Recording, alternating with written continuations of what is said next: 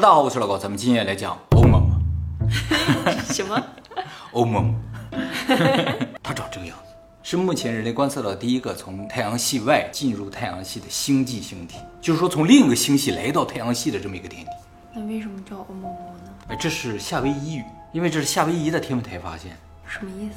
意思呢，就是远道而来的使者或者侦察兵。其实夏威夷语好像都是这种感觉的啊，比如说啊，夏威夷的第一代国王卡梅哈梅哈。这个叫欧么么，差不多对不对？叫欧么么啊，对对对，欧么么。夏威夷的首府的 honolulu，鲁鲁，那个海滩叫 Waikiki，哎，都是这种的。欧么么，卡梅哈梅哈，honolulu 鲁鲁，Waikiki。它光彩虹叫阿暖暖，洋葱呢叫阿卡卡伊，四季豆就芸豆叫啪啪啪，蜘蛛呢叫呐呐呐呐。就是感觉发音比较少，所以就靠这种不断的重复来形容一个词，每个词都很长。那么夏威夷天文台发现这个东西呢，是在二零一七年十月十八日，是通过泛星计划望远镜发现。泛星计划呢，就是一个专门观测地球周围有可能要撞击地球这种小天体的这么一个任务。总共有四个望远镜组成一个超巨大的望远镜，每天晚上观测整个夜空，就寻找这种危险的小天体。它寻找的天体都是那种非常暗的、看不太清的那种天体。那么二零一七年十月十八日这天晚上，泛星望远镜呢就发现这个欧姆。当时它距离地球呢零点二个 AU，AU 是什么？你知道吗？地球到太阳的距离。哎，对对对，零点二 AU 呢就是大概三千万公里左右，五分之一地球到太阳的距离。发现这个东西之后，马上天文学家就对它进行了一个观测和计算，结果发现啊，它正在远离地球，说明什么？它已经经过地球了啊！哎，后来经过轨道回推计算，发现它是四天前以超高速掠过地球。那都没发现吗？对啊，没发现啊。发现他说他已经都要走了。它经过地球时速度有多快啊？每秒八十公里。它离地球最近的时候是零点一六个 AU，也就两千四百万公里左右。感觉不近，但在天文学上来说，算是一个比较近的距离了，挺危险的。一旦撞上，我们就是第二波恐龙。所以说，我们光有迎击小天体的能力是远远不够的，我们必须能提早发现它啊，不然就没意义了啊。后来经过计算，知道了欧姆姆呢是二零一六年进入太阳系的，就是太阳系的内环海王星内侧。然后经过一年多的飞行呢，在二零一七年的九月份接近了太阳。由于太阳的重力影响，这个家伙一个急转弯呢，开始往回飞。这个急转弯之后不久就与地球擦肩而过，最后又经过了一年多，在二零二零年到二零二一年之间呢，飞出了海王星轨道。所以它整个在八大行星内侧啊待了四年多左右。但是我们对它的观测呢，只持续了大概两个月左右。其实绝大部分的数据都来自最初那一周，后来它就离我们太远了，太暗了，看不见。美国紧急启动了哈勃望远镜对它进行追踪，又看了两个月左右，就彻底看不见了，这个家伙就飞远。这个东西引起天文学家高度关注，有几个点。第一个就我刚才说了，它是人类发现的第一个从太阳系外来的飞行物。它呢不是绕着太阳转的。我们目前发现太阳系周围的，就靠我们比较近的东西啊，都是绕着太阳转的。它不是，它来了这一回啊，就再也不会回来了。嗯，那它为什么没有被太阳吸住啊？速度太快了，吸不住，顶多就是拉住，一一下把它甩到另一边去。我们目前观测到来的比较远的东西就是彗星了。彗星最远的有从奥尔特云来。奥尔特云我们在太阳系里面也介绍过，就是太阳系整个的最外圈，它是从那个地方来的。但最终呢，它还是周期性绕太阳转。而这个家伙是从奥尔特云的外面来的，从哪来的不知道。它为什么那么快啊？对呀，不知道，好像一个炮弹一样射进太阳系啊。但是太阳的引力也相当大了，直接把它扯回去。你从哪来就从哪回去，那种感觉啊。那是原轨迹回去的吗？不是原路返回了。由于它是第一个从我们身边飞过的太阳系外的东西，所以整个天文学界就沸腾了啊。后来对它数据进行深度分析之后啊，天文学界再次沸腾了，因为这个东西表现出一些非常不一般的属性，比如这个奥陌陌是一闪一闪，在不考虑它自身能够发光的这个前提下。就是它上面的光纤都是反射太阳光，但这样一个前提的话，只有一种情况可以说明它为什么一闪一闪，就是它是一个长条形的，然后再旋转，那反射的光就会一闪一闪，或者是一个薄片也行，这个薄片在旋转的话就一闪一闪。那它是一个星体吗？对呀，这就和我们目前见到的天体都不一样。我们目前见到的绝大部分天体啊都是球体的，有像陨石一样，但是也像普通石头一样。其实你在自然界里想找一根像针一样的石头也不是那么容易的。因为极易断嘛，它就保持这个样子在这边旋转，嗡嗡嗡嗡嗡。后来说它这个旋转方式有点特别，比如说这就叫欧么么啊，它不是这样转的，它自身也得转，它这个角度也得转，所以是一个很复杂的旋转啊。不过它的旋转周期啊应该不是特别快，因为它闪烁是每七点三个小时闪一次。那么久？对对对，就是嗡嗡嗡，就这种感觉啊，慢慢的闪。就是它这个闪烁长达七点三个小时吗？对，每七点三个小时闪一次。还是过了七点三个小时闪一下？不是不是不是，是慢慢的变弱，慢慢变亮的。啊，要持续那么久？对，所以更像是旋转嘛，而不是上面有个灯泡，每过七点三个小时嘣亮一下，不是那样的。后来根据它是长条形的这个假设啊，推算啊，这个奥陌陌的长度可能达到八百米，直径呢只有八十米，也就是说长宽比达到了十比一，就是一个正好哈利法塔在这这样转，或者一点五倍的台北幺零幺在这转，作为一个星体来说，它不大呀。不大；作为陨石来说不小，陨石啊，它是陨石啊。不知道是什么。作为一个宇航飞船来说呢，刚刚好。后来 NASA 就找了艺术家，根据他们的数据啊，画了一个猜想图，就是这个样子。嗯，哎，这是猜想图啊，大家注意。哎，这上面的材质什么都是猜的，不是看到它是石头的，上面那些坑坑洼洼都是猜的啊，感觉应该是这个样子。可能会不一样，因为是这些人类认知之外的东西。对，有可能完全不是这个样子的，是吧？哎，不过就算是这个样子，在我们观测史上就没见过第二个。就算是特别奇怪的天体啊，长宽比一般也不超过五比一的，这个达到了十比一。其实啊，人类判断一个东西是不是人造物啊，很大的成分是根据它的形状。如果这个东西形状明显不自然的话，我们就会怀疑它是人造物。比如说一个平地上立起一个圆柱体，你就很难想象它的自然形状。树干不都是圆柱的吗？啊，那倒也是了啊。我就是石头的，你就很难想象它是自然形成，对不对？其实你这么一说，又提出另一种可能，就是它既不是天体，也不是人造物，它自然长成这样的，它就是生命体。那我刚开始没说它是生命体吗？没说啊，你开始想它就是生命体了。哎呀，你果然想法跟一般人不一样啊。这个形状如果以这个速度飞行的话，它如果是岩石的话，很容易四分五裂。所以呢，它是什么材质就显得非常重要了，对吧？后来 NASA 说还有可能是这个样子，就是它是个片儿的，但是呢，也是那种椭圆形的。但不管是哪一种，都有点像宇宙飞船。这个就是那个《星球大战》里边千年隼号的形状。这说明什么？就说太阳系外生成的这种陨石啊，就跟我们太阳系内的不一样。它是怎么形成的？完全想象不到。我们太阳系里反正很难形成这种东西，至少我们目前没有看到。奥陌陌另一个让人费解的点呢，就是它的材质。虽然我们没有看到它的样子，也没有办法上它上面采取一点样本，但是 NASA 说，通过它反光的颜色啊，大概能够判断它表面的物质。就说不同的物质啊，反光的颜色是不一样的。这个奥陌陌主要反射的光呢是红色，就说明它的主要材质有可能是有机物或者是金属。考虑到它能够如此高速的飞行和旋转的话，有机物就被排除了，就是它是个生命体的可能性就被排除了。那现在认为最有可能就是一个金属棍儿。要是个金属棍儿，是不是就更像宇宙飞船了？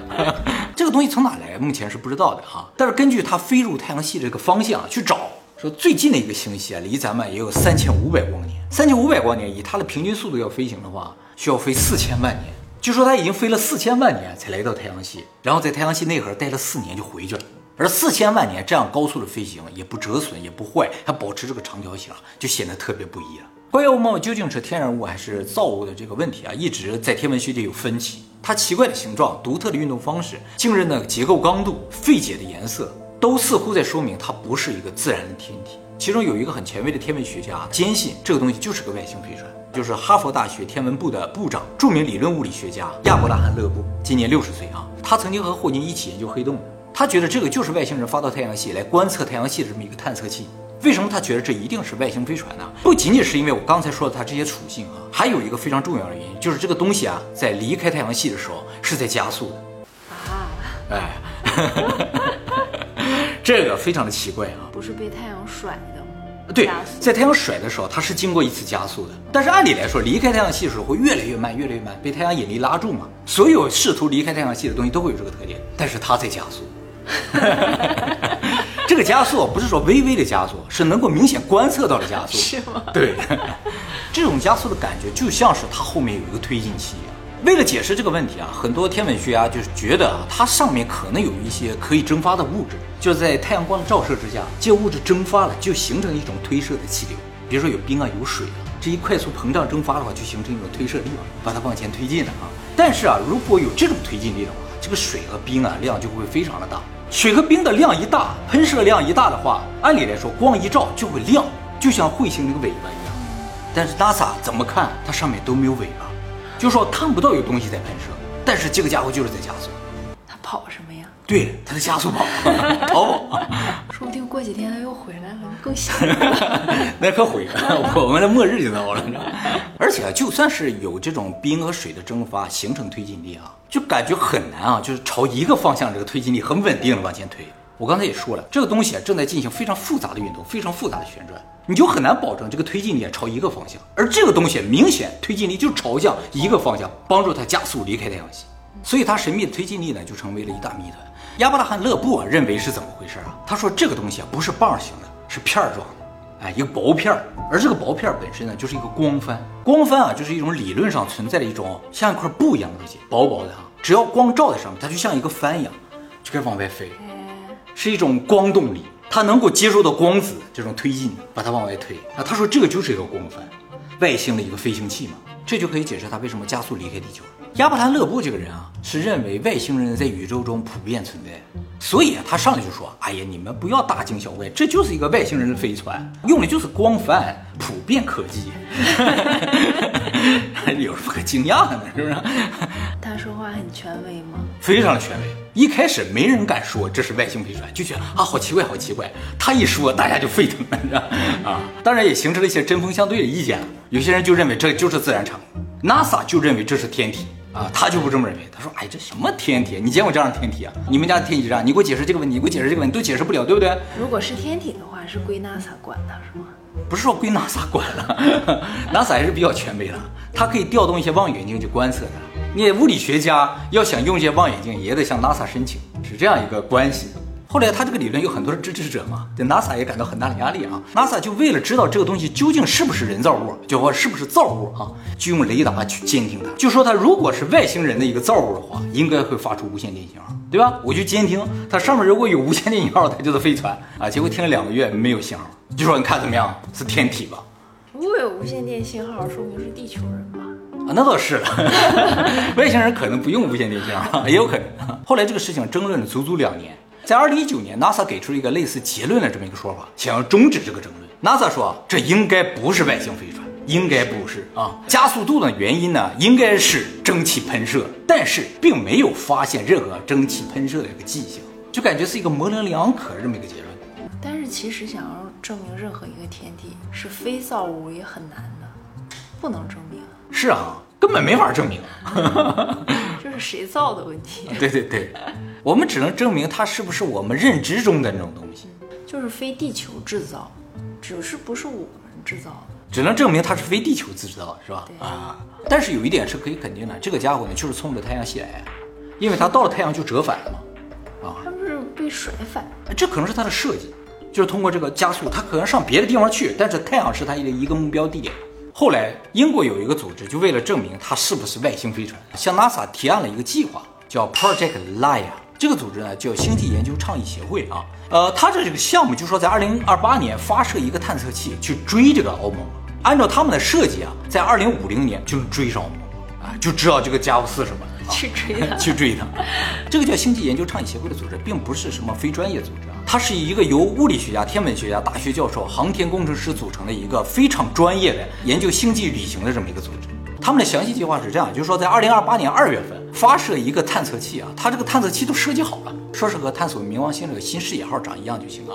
说在二零二八年的二月发射后啊，先到金星去，然后在金星轨道上用这个引力弹弓加速一次，弹回到地球，然后再用地球的引力弹弓再加速一次。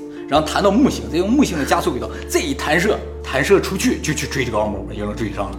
因为它速度太快了，不经过这几次弹射应该追不上。按照这个计划，二零五零年一月二十九号就能追上，连日子都知道 啊。就能看到。那时候我七十岁了。他们还有个计划是用太阳做引力弹弓，就和这个奥姆姆一样，先发到太阳上，啪一弹，太阳力量比较大，就直接加速就去追它了啊。那个就二零四九年。没有，二零二八年发射啊，因为要用这些引力弹弓啊，就要位置合适才行，不是说现在发射就有这个机会的，必须木星靠近才行啊。那么奥默默呢，现在呢在冥王星的外侧了。其实 NASA 在发现这个东西不久之后，就考虑要去追它，因为技术上是可行的。但是啊，NASA 当时说追上啊，也已经在很远之外的地方了，在那个地方啊，想要控制这个飞行器着陆到奥陌陌上很难，或者把这个照片发回来也挺难的，所以追上感觉没什么意义。但是这个英国的组织说，你先不能放弃啊，这是好不容易来这么一个东西，我们一定要知道它是什么。下个什么时候来都不知道啊。说不定下个来的时候人类都不在了。所以这个计划还是有机会的，就看二零二八年美国发不发这个探测器了。如果发了，就真追，追到我七十岁的时候就追到了。那欧嬷嬷她自己也会加速呀。对呀、那我就没有办法，就靠近它拍张照就行，看看上面有没有窗户啊，有没有什么的。啊那拍到一个一看就不是天然产物的这么个东西就行。这个项目的预算是七点八亿美元，看就看 NASA 愿不愿意花了。我刚才说奥陌陌是第一个进入太阳系的星际飞行物啊，后来发现了第二个，就是在二零一九年的八月三十号，一个业余的天文学家就根纳基·保里索夫在克里米亚天文台发现人类史上第二个星际飞行物进入太阳系的。后来这个飞行物啊被命名为叫保里索夫彗星。火星，这个就很正常了，它跟彗星一样，后边有尾巴的，它也没有靠地球太近，曾经靠火星比较近，在火星和木星之间穿过了，它没有被扯回去，它没有靠近太阳，只是轨道稍微改了一点，整个穿过了太阳系啊，究竟要去哪不太知道。它的速度比奥陌陌的平均速度稍微快一点，每秒三十二公里，比奥陌陌，嗯，比奥陌陌还快。比奥陌陌还快。但是它有彗星的尾巴，所以就定义为彗星了啊。是不是外星人回去想了想，没有尾巴不行，太像造物了。有可能。他们看出弄了个对尾巴回来对他们看出来我们在加速了是吧？在盯着我们呢。然后，其实我们这个哈勃望远镜一看着它的时候，它马上就关闭了无线电信号，你知道吗？它知道有人在看它，不要出声。应该是这样放出尾巴，啊，对对对，一不看它了，就是加速跑了。其实这种星际飞行物啊，尤其是进入太阳系，对我们意义非常重大，因为啊，它证明这个宇宙是真实的。我们虽然用望远镜看到过很多的星系啊、天体啊，但是你无法证明它确实存在。嗯，火星我们派了飞行物去了，知道它是真实存在的；月球我也知道真实存在，但是太阳系之外的东西存不存在，还是那只是一个荧幕，我们不知道哎。就真飞进来一个东西，我们就知道哦，假景啊！啊，对，有可能啊，是不是？飞进那个东西你就知道啊，外边真有一点什么，但是外面那个东西长得就那么怪，就很奇怪啊。那是外面的东西给我们布的景吗？那应该是吧？应该是他们布的景，所以这个东西应该是他们放进来的，哎，让我们相信外边是真实的，啊，他知道我们出不去，但是有这个东西，多多少少证明了外边有一定空间的可能性，而不是一个球形的幕，是吧？啊，我们这不是楚门的世界。啊